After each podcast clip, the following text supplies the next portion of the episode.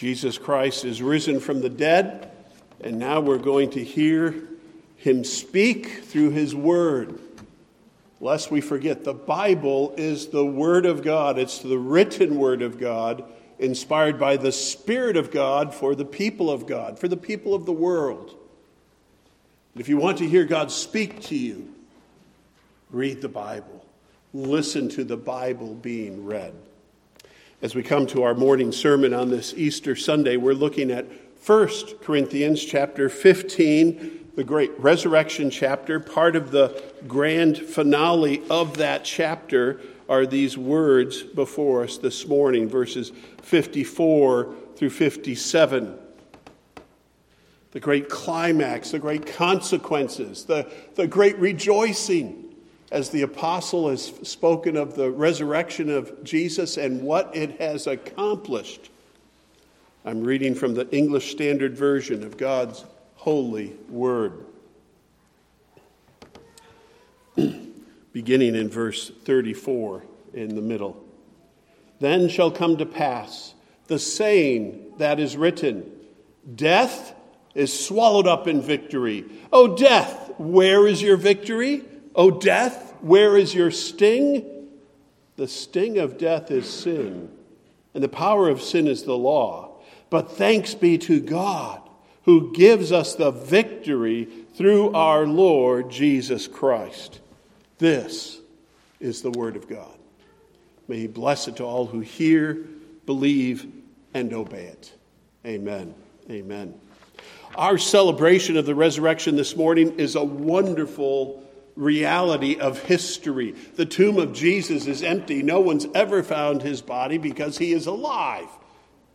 And he's risen, he's ascended into heaven. And from there he will return. We celebrate that great resurrection from the dead. We might remember the story of Lazarus or some other Bible figure who came back to life. We would technically call that a resuscitation, even after many days, because they were brought back to their earthly body, and eventually they too would sleep with their fathers. It is Christ who was raised from the dead in a glorified, eternal body, never to go back, his resurrection from the dead. And we celebrate that, and that meets our greatest need because of the reality of death. So this morning, as we celebrate life and resurrection from the dead, we take our starting point, the situation, the reality of death. Death looms over every human head, the young and the old, the strong and the weak, the well and the sick. It looms over professional athletes. We saw the unusual death of an NFL budding star. How does that happen? Or a beloved comedian and TV actor found dead. These things are part of our world. There is a death to be reckoned with, but there's a victory over death. Perhaps in 2022, in America and in Europe, most certainly people are thinking of death and fear because of the war in Ukraine. And it's on our TV screens, and the senseless killing of civilians, and this evil afoot causing war and death. And the Ukrainian people, who fairly much lived as we do here in Clifton Park, are on the run, or they're refugees, or they're hiding in their basements, wondering if they're going to survive the night. And the Ukrainian people have turned to their popular president. He's had a varied career, but he seems to be the man of the hour, President Zelensky. They're looking to him to save them, to help them. Admirably, President Zelensky said this when asked questions from the West. He said, "The fight is here. I do not need a ride out of here. I need ammunition." And he pleads on the media day in and day out to the people of the West, give me the tools I need to fight and win. Without them, I cannot lead this people to victory. As good a man as he is, and as brave and courageous as he is in this hour, he doesn't have in himself or at his disposal the tools for victory.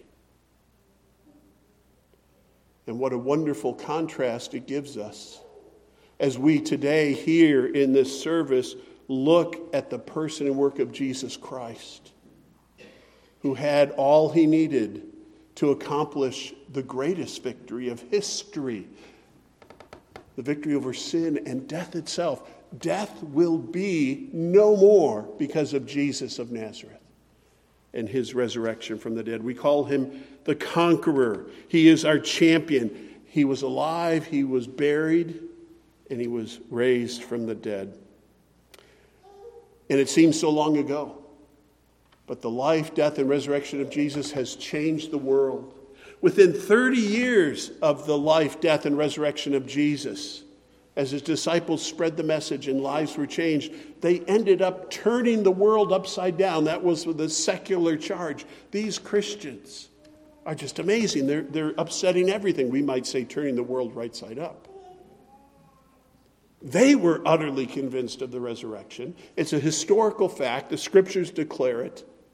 And it's a reality today that's still saving lives and securing us for eternity. It's giving comfort to people in foxholes, in hospitals, in the workplace, and a sleepless night at home. Christ saves, secures, and sweetens our life and gives us an eternal life in heaven. The one word I want you to remember today is victory. Or you want to say triumph or champion. Christ is the victor, and he has won the victory. And that's what we're here to talk about. I want to start with the root problem that he came to solve. And it's implied here in our text.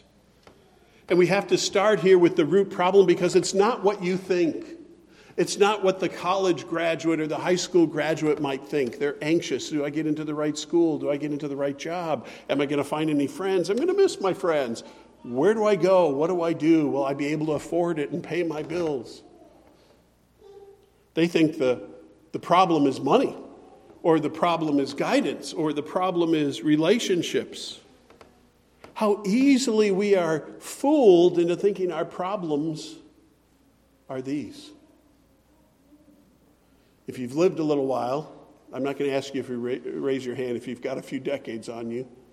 You know that money comes and goes. It's not the solution to our deepest problems or to life's significant challenges. Health, wealth, fame, that's not the solution. The solution has to deal with the biggest problem, and the biggest problem is death. That's what Paul's crying about here. He's declaiming death is swallowed up in victory. Oh, death, where is your victory? Oh, death, where is your sting? Death is the problem. All men must die, although we tend to ignore the fact or delay the fact. Oh, I'll schedule that later. It's not in our power. Who knows when our last day will be? The human life is like a book, and God is the author. He knows the first opening page and decides when you will be born. And he has written every page in between. He knows when you will die. We don't. Death hangs over all of us. One anonymous writer said, all the world is a hospital, and every person in it a terminal patient. Or Sam Waldron, the Baptist pastor, theologian, said, death is not a spectator sport. That's the reality. That's the problem. Death is waiting for us. And why is there death? Well, because we've sinned and we can't solve that puzzle ourselves. We've sinned, and the wages of sin is death, the Bible says. We will die not only in the body, but we will have eternal death, says the scriptures. And death, my friend, is armed. Death is said to have a sting. You see this language here. It comes from the Old Testament. Oh, death, where is your victory? Oh, death, where is your sting? I know some people that are deathly afraid of bees. And for some people, a bee sting could be fatal. But not all bees have stingers, and not all bees are aggressive, right? You learn pretty quick the wasps and the bumblebees and which ones are the worst. the sting. It's that physical, pronounced, sharp point that can introduce pain and venom and danger and death. But is it possible for death to lose that sting? For death to become something else? Perhaps instead of the end and judgment, it could become a doorway to eternal life without a sting, without a victory, without the fear of death. There's an evangelist from India who died in 2019. His name is Akbar Abdul Haq, H-A-Q-Q. Dr. Akbar Haq from India. He had advanced degrees in philosophy and psychology. He studied Persian and world religions, one of the smart people. He was raised by Christian parents. He immigrated to the United States, and he was a professor. And when Billy Graham went to India years and years ago and that he needed a translator, this man was his translator at the Crusades. I mention him because he makes this observation. The very existence of the fear of death, which is the root of practically all human fears, is a clear indication that death is unnatural, even though its incidence is universal. Death is unnatural. When God created the world, read Genesis, God did not create death. Death came in through the sin of Adam and Eve and spoiled the world.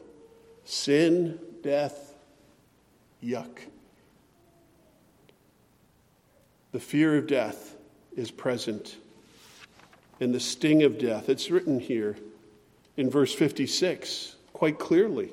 The sting of death is sin, and the power of sin is the law. So the problem really isn't death itself. It's what has caused death and why death is waiting for us and why it would have a sting. And the scriptures take us back to sin, and the power of sin is the law. What do these things mean? Well, it's referring to the law of God, the God who made us and put his image upon us, gave to his creatures his moral law, which defines what's right and wrong. And by the law of God, all have sinned and gone astray. There's no one righteous, no, not one. We can read that in the Old and the New Testament. God's law convicts us of our sin. But the law also describes what righteousness looks like, and it also describes how atonement could be made. Problem is, in order to make atonement for sin, there has to be the shedding of blood. And the shedding of blood needs to come from a perfect sacrifice. If I have sinned and the law shows me my sin, have I honored my parents? Have I ever told a lie? Have I ever stolen or cheated or had lust in my heart? Have I ever been ungrateful to God, or have I ever abused his name? You think of the Ten Commandments, that checklist, that's pretty deadly. Okay, so I've sinned, and I'm going to die, and I'm going to be guilty before a holy God. How do I deal with that sin? How do I satisfy the law? There's no forgiveness of sins without the shedding of blood. But I'm a tainted sacrifice. The Old Testament, God gave pictures to his people how this would work. They would pick out a spotless lamb without blemish. And that lamb would be the symbol of God's forgiveness, but it would be pointing ever to the Lamb of God that John the Baptist identified when he pointed to Jesus. So the sting of death is sin, and the power of sin is the law. Our problem isn't that we're going to die. Our problem is our sin and God's judgment and our predicament before the giver of the law. And there's a kicker here. When we think of law, you know, you might boast to somebody, perhaps your buddies, I've never gotten a speeding ticket. Well, you follow that up with, have you ever been speeding? Well, yeah, but I've never gotten caught. You see, the kicker with God's law is its extent. The law of God and the eyes of God see every transgression, not just those that the world sees or hears when they look at your deeds or hear your words. The Lord looks on the heart. And somebody who looks pretty upright but has sin, covetousness, whatever in his heart, God sees that, and it goes on your rap sheet. John Newton. You've heard of John Newton, author of Amazing Grace. He himself had been a slave trader, and then he was soundly converted and served as a humble parish pastor and poet and preacher. John Newton said, human laws can only take cognizance of words and actions, but the law of God reaches the thoughts and inward recesses of the heart. Gulp. That's the real problem. A sinful heart. But there's good news. There's good news to that stage and that problem. And as the Bible makes known, there's a victory over death. There's a victory over death's sting. And it all has to do with Jesus. Jesus of Nazareth, God the Son, come to earth, brings victory. Death is deprived of its sting by Jesus. And this verse tells us that. Thanks be to God who gives us the victory through our Lord Jesus Christ. Let's look at that victory next. What is this victory? And I could just say three things about it. I have to limit myself because there's so much that could be said about it. How is it that Jesus brings about a victory and solves this problem for us? And for whosoever believes and calls on the name of the Lord. First, we should point out that Jesus Christ keeps the law. He lived a sinless life. If you remember what we said about shedding of blood and requiring a perfect sacrifice, keep your eyes on Jesus. He was born of a woman, born under the law, the scriptures tell us, yet he was without sin. Hebrews 4:15 says, we do not have a high priest who was unable to sympathize with our weaknesses, but one who in every respect has been tempted as we are. He's been tempted, fully human. He knows every temptation known to man. Yet, the scriptures say he was without sin. When they arrested him and wanted to put Jesus to death, they couldn't get anything on him. The guy didn't have any skeletons in his closet. He had no sin. You couldn't dredge up those childhood friends who said, yeah, he stole this once, or he did that, or told a lie. A sinless Jesus, defined by the law. Remember, the law is behind sin and death. And if you break the law, you incur the wages of sin, which is death. Jesus is sinless, and he acts as the second Adam in his sinlessness. If you've read Matthew chapter 4, you know it describes the temptation of Jesus in the wilderness. Just one episode from that sinless life. Perhaps at the most acute time when his sinlessness was challenged. Matthew 4, you can read it for yourself later on. The Spirit of God led Jesus into the wilderness to be tested. Said, I'm going to prove to the world that Jesus is sinless because he's going to resist the devil himself. Where Adam and Eve failed, God said, don't eat of that tree. They ate of the tree. They sinned. They broke the law. Where God's people who were led into the wilderness to worship God at the mountain, he got them out of Egypt, out of Pharaoh. He fed them miraculously, gave them clothes that wouldn't wear out, took them to the mountain and worship. Here's my law. And they broke it. Hint, do you remember the golden calf? Jesus, the second Adam, Jesus, the Son of God, the representative to be of God's people, goes into the wilderness. After 40 days, then the devil comes to him when he's weakest. He's not just hungry. He is weak and emaciated. After fasting in the wilderness, the devil comes to him and tempts him 3 times. If you are the Son of God, do this, do that. The devil even threw scripture at him to see if he would bite. But with clarity and help by the Holy Spirit, he said no to every temptation. He rebuked the devil, and the devil left him. Christ was victorious. Christ lived a sinless life. And the life of Jesus lays a foundation for his atoning work on the cross. And our salvation for this victory. You see, the victory of Jesus has to be done under the law of God and the justice of God. So the first victory by Jesus is won day in, day out by his sinless life. Search the annals of history, friends. See if there be any philosopher, any hero, any man or woman who lived the sinless life. Jesus alone. Jesus alone.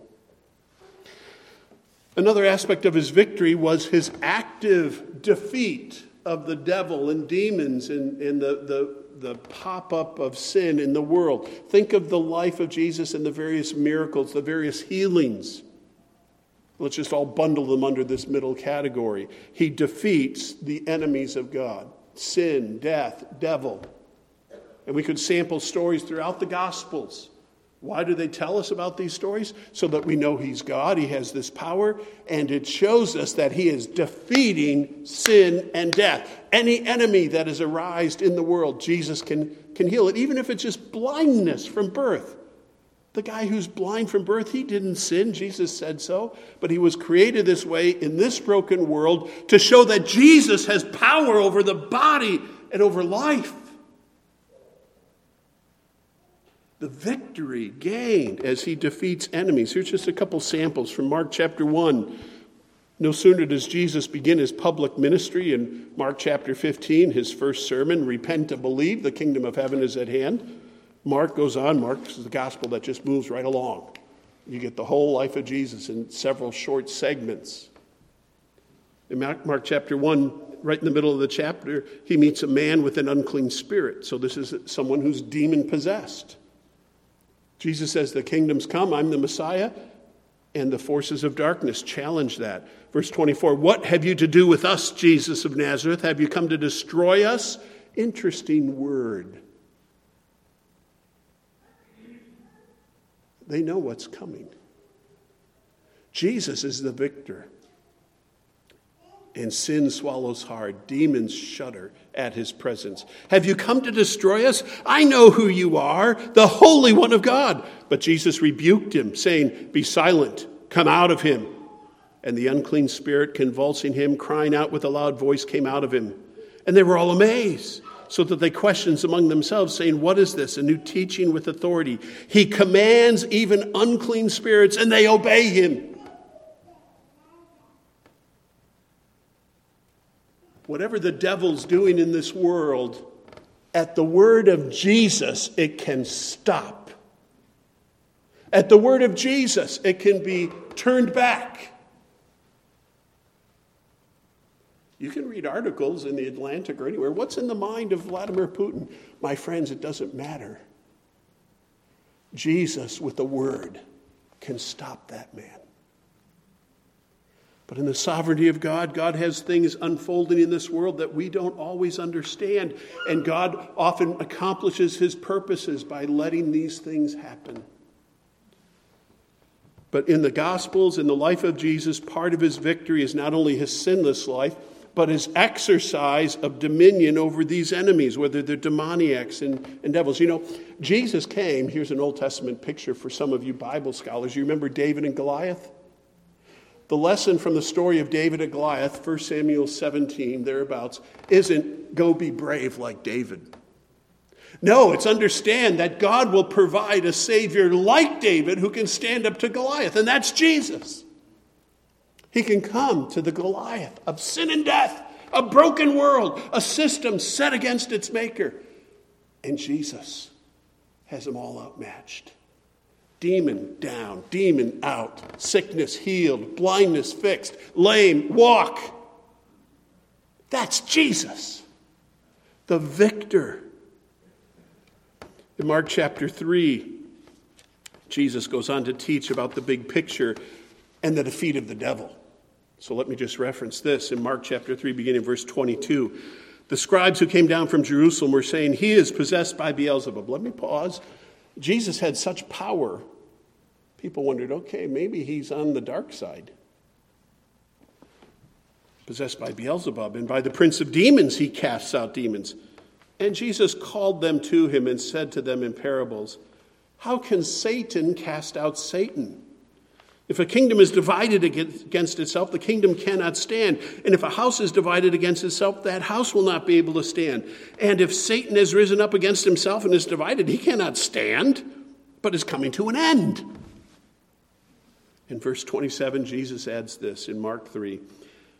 But no one can enter a strong man's house and plunder his goods, unless he first binds the strong man, then he may plunder the house. My friends, Jesus has bound the strong man.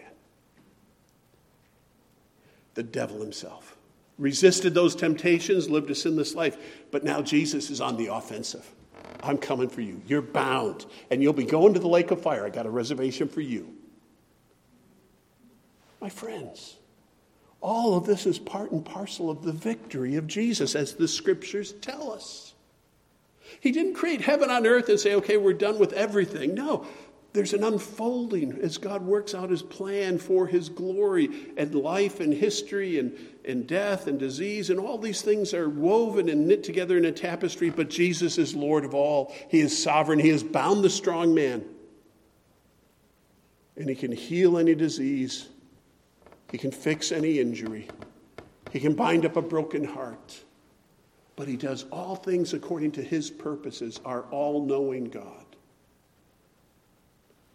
But all the Gospels show us his power. And the first people to see Jesus are just going, wow. What seminary did he go to? Who is this? It was the Son of God. The victory of Jesus included these defeats of the enemy, including the strong man.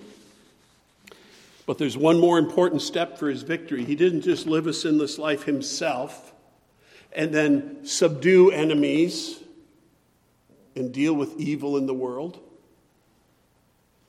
He secures victory for us.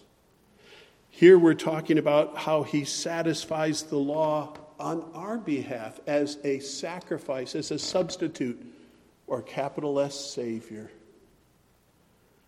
By the resurrection, Jesus secures our salvation. He makes atonement on the cross, and by his resurrection shows that that sacrifice has been accepted, so that he not only vanquishes sin, but he offers us freedom, deliverance. Ephesians chapter 2 has some great language as Paul writes to Jews and Christians and said, hey, we should all understand that Jesus himself is the only way to God, and this is how he did it. Ephesians 2, the word of God, beginning in verse 14.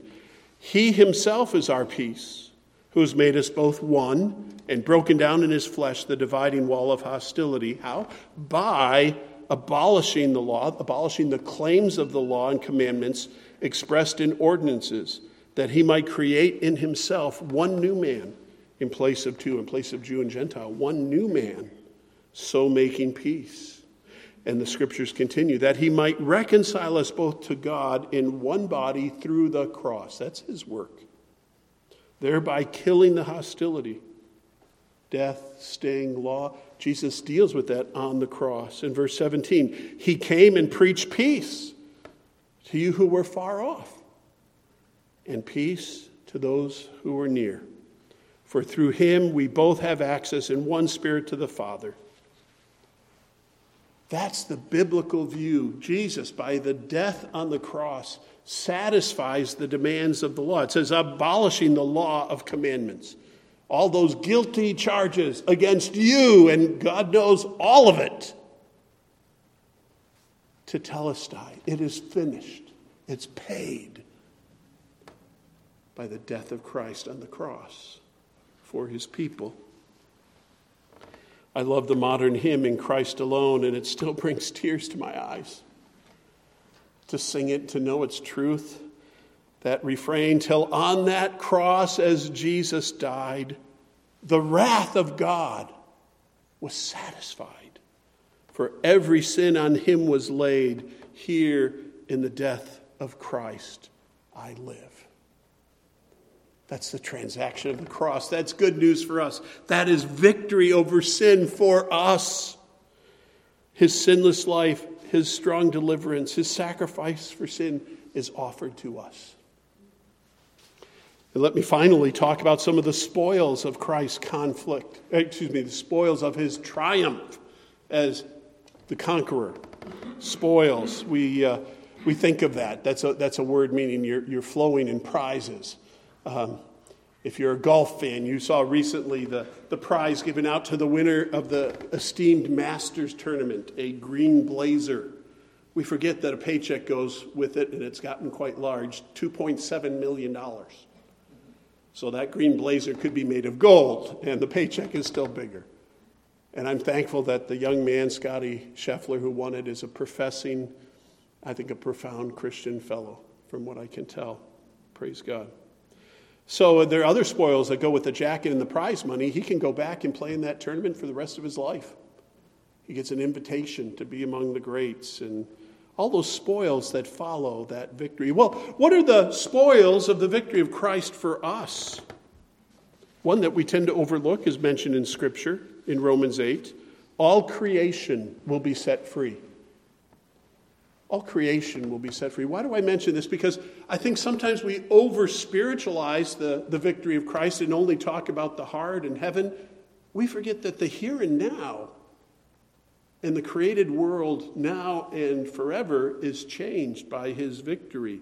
In Romans 8, beginning in verse 21, it says this: the creation itself will be set free from its bondage to corruption and obtain the freedom of the glory of the children of God. For we know that the whole creation has been groaning together in the pains of childbirth until now.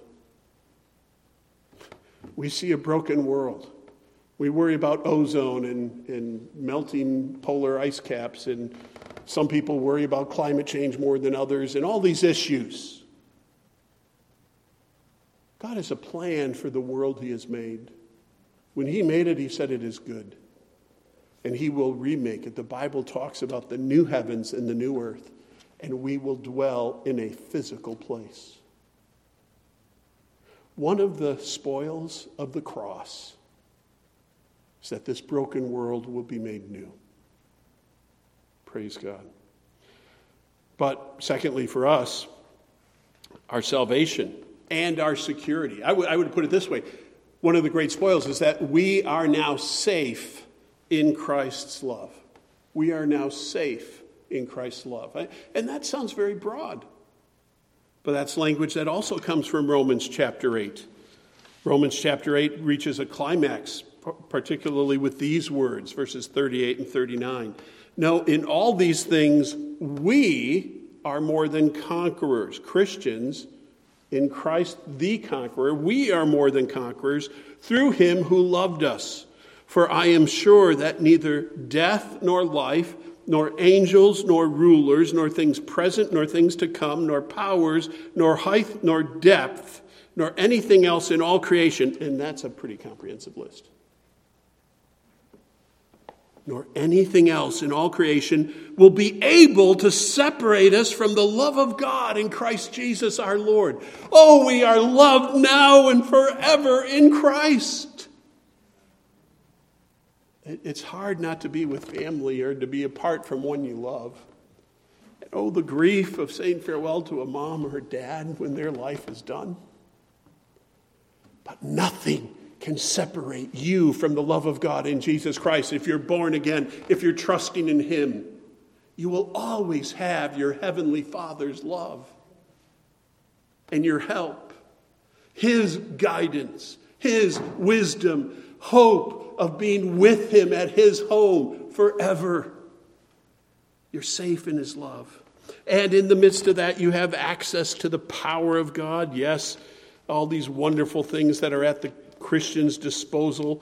Ephesians 1 opens with those wonderful claims of this, as Paul writes, beginning in verse 20, about the working in Christ when he raised him from the dead and seated him at his right hand in heavenly places, far above all rule and authority, power and dominion, and above every name that is named. It goes on talking about Christ in his ascension after the resurrection. And it says, and he put all things under his feet and gave him as head over all things to the church, which is his body, the fullness of all in him. We have access to the power of God in Christ. We can feel very powerless. I feel powerless often. You visit a hospital room and I don't know the technology, the medical ways that it works. You feel helpless. Or in a funeral home. Or in the workroom where you've been given a pink slip. You feel helpless and powerless. But you always have the love of God. And you have access to God the Son, who has power over all things. And he will lead and guide and provide, not always what we want when we want it, but in his wisdom. When you feel powerless, it's good to have friends in high places.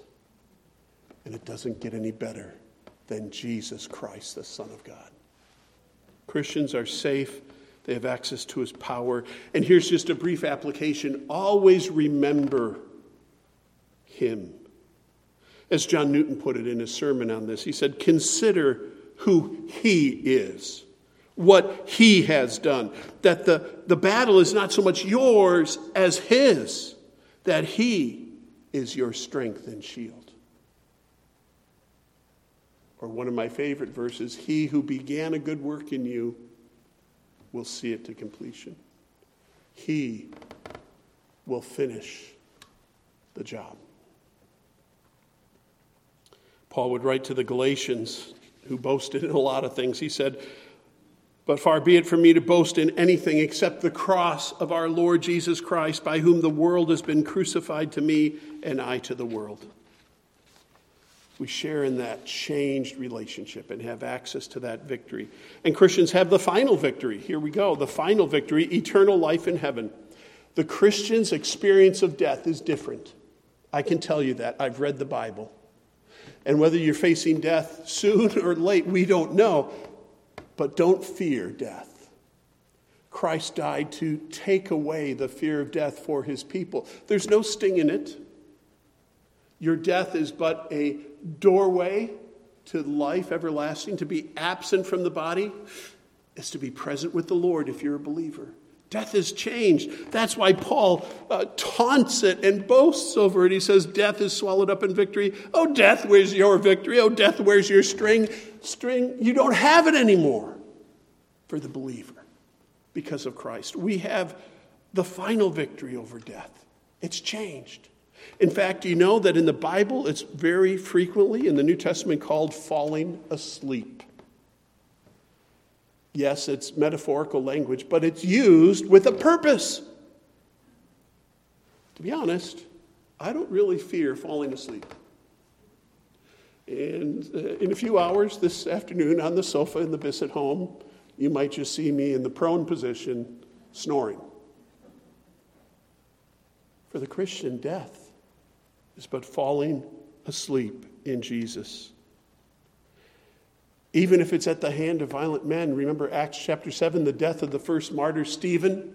He had a long sermon, so it's a long chapter. But when you get to verse 60, it says, Stephen fell asleep in Jesus.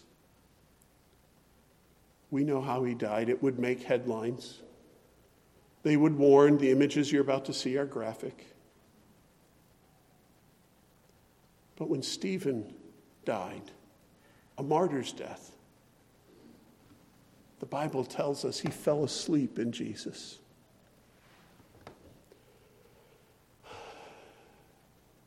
You don't get that anywhere else.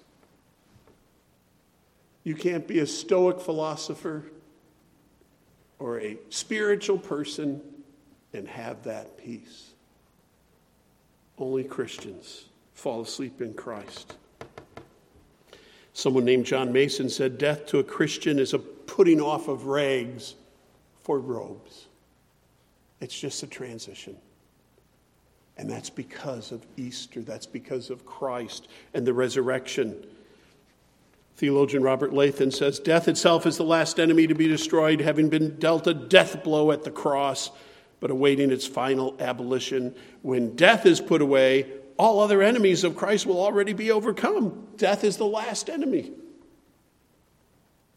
And when you die and enter into glory, it's all good. No more tears. No more sadness. Just gathered with the Lord and his people. So in closing on this Easter Sunday, you've heard God's word. I trust the Spirit of God has made it clear to you what the Bible says about these things. My two words in closing are this. First, turn and then trust. Turn to Christ today. There's no eternal life without him. Alistair Begg teaches on this by talking about life's most important question. Perhaps you saw it. I put it on Facebook. He's such a great preacher. He says, if you were to die tonight and stand at the gate of heaven, what answer would you give to the question, why should we let you in? Do you have an answer for that? Well, let me warn you, if you answer and say anything that begins really with the first person, well, I have faith, I know this, I know that, I did this, I did that, that's not the right direction to go. Not a first-person answer. You need a third-person answer. You need to stand there and say, I'm only here because of him, because of Christ. And Alistair Begg goes on to illustrate that by pointing us to the thief on the cross. You remember when Christ was crucified on Calvary, we know there were at least three, there were probably more, three crosses. And there was someone crucified on either side of Jesus. One reviled him. Well, they both reviled him. But eventually the thief on the cross had a change of heart. And he said, Jesus, remember me when you come into your kingdom. And Jesus said, this day you'll be with me in paradise. So the thief on the cross showed up at the gates of heaven. And they said, why should we let you in? He couldn't say, I went to church a lot. He couldn't say, oh, I read the whole Bible twice. He couldn't say, I know the doctrine of justification by faith alone. I can articulate it with footnotes. He didn't say my dad was a pastor. He didn't say I gave millions to charity. He had one answer. And it was the right answer. He said, the man on the middle cross said I could come. Friends, there's no victory and there's little help in life without Christ. Turn to him. Don't just assemble your own religious resume and think you're piecing life together. It's because of Christ. Are you trusting Christ? We need to trust and serve him today. The last word comes from Verse 58, the last verse of the chapter, which we didn't read earlier. Because death no longer has a sting and Christ has the victory, and he gives us the victory through our Lord Jesus Christ. Verse 58 says, therefore, my beloved brothers, be steadfast, immovable, always abounding in the work of the Lord, knowing that in the Lord your labor is not in vain. So turn and trust Jesus and then serve him with joy. With hope, being steadfast, your labor in the Lord is not in vain. People may laugh at you for being a Christian, for reading the Bible, for going to church. What's with that? You tell them what's with that. Tell them Christ has won the victory over my greatest need, and he has given me riches supernal, heaven itself. Turn to Christ, trust Christ, save Christ. For the glory of God. Let's pray. Heavenly Father, we do thank you this day for your work in our midst, speaking to us from your word afresh today. We thank you for these truths. We thank you for the historic life, death, and resurrection of Jesus, which has changed the planet Earth. We thank you for including us in your kingdom if we've come to Christ. And we thank you that the doors of heaven are still open. Open now, open here and now to whosoever calls on the name of the Lord, that they may be saved. Father, may many claim the victory of Christ for themselves and go forth with joy. We pray in Jesus' name. Amen.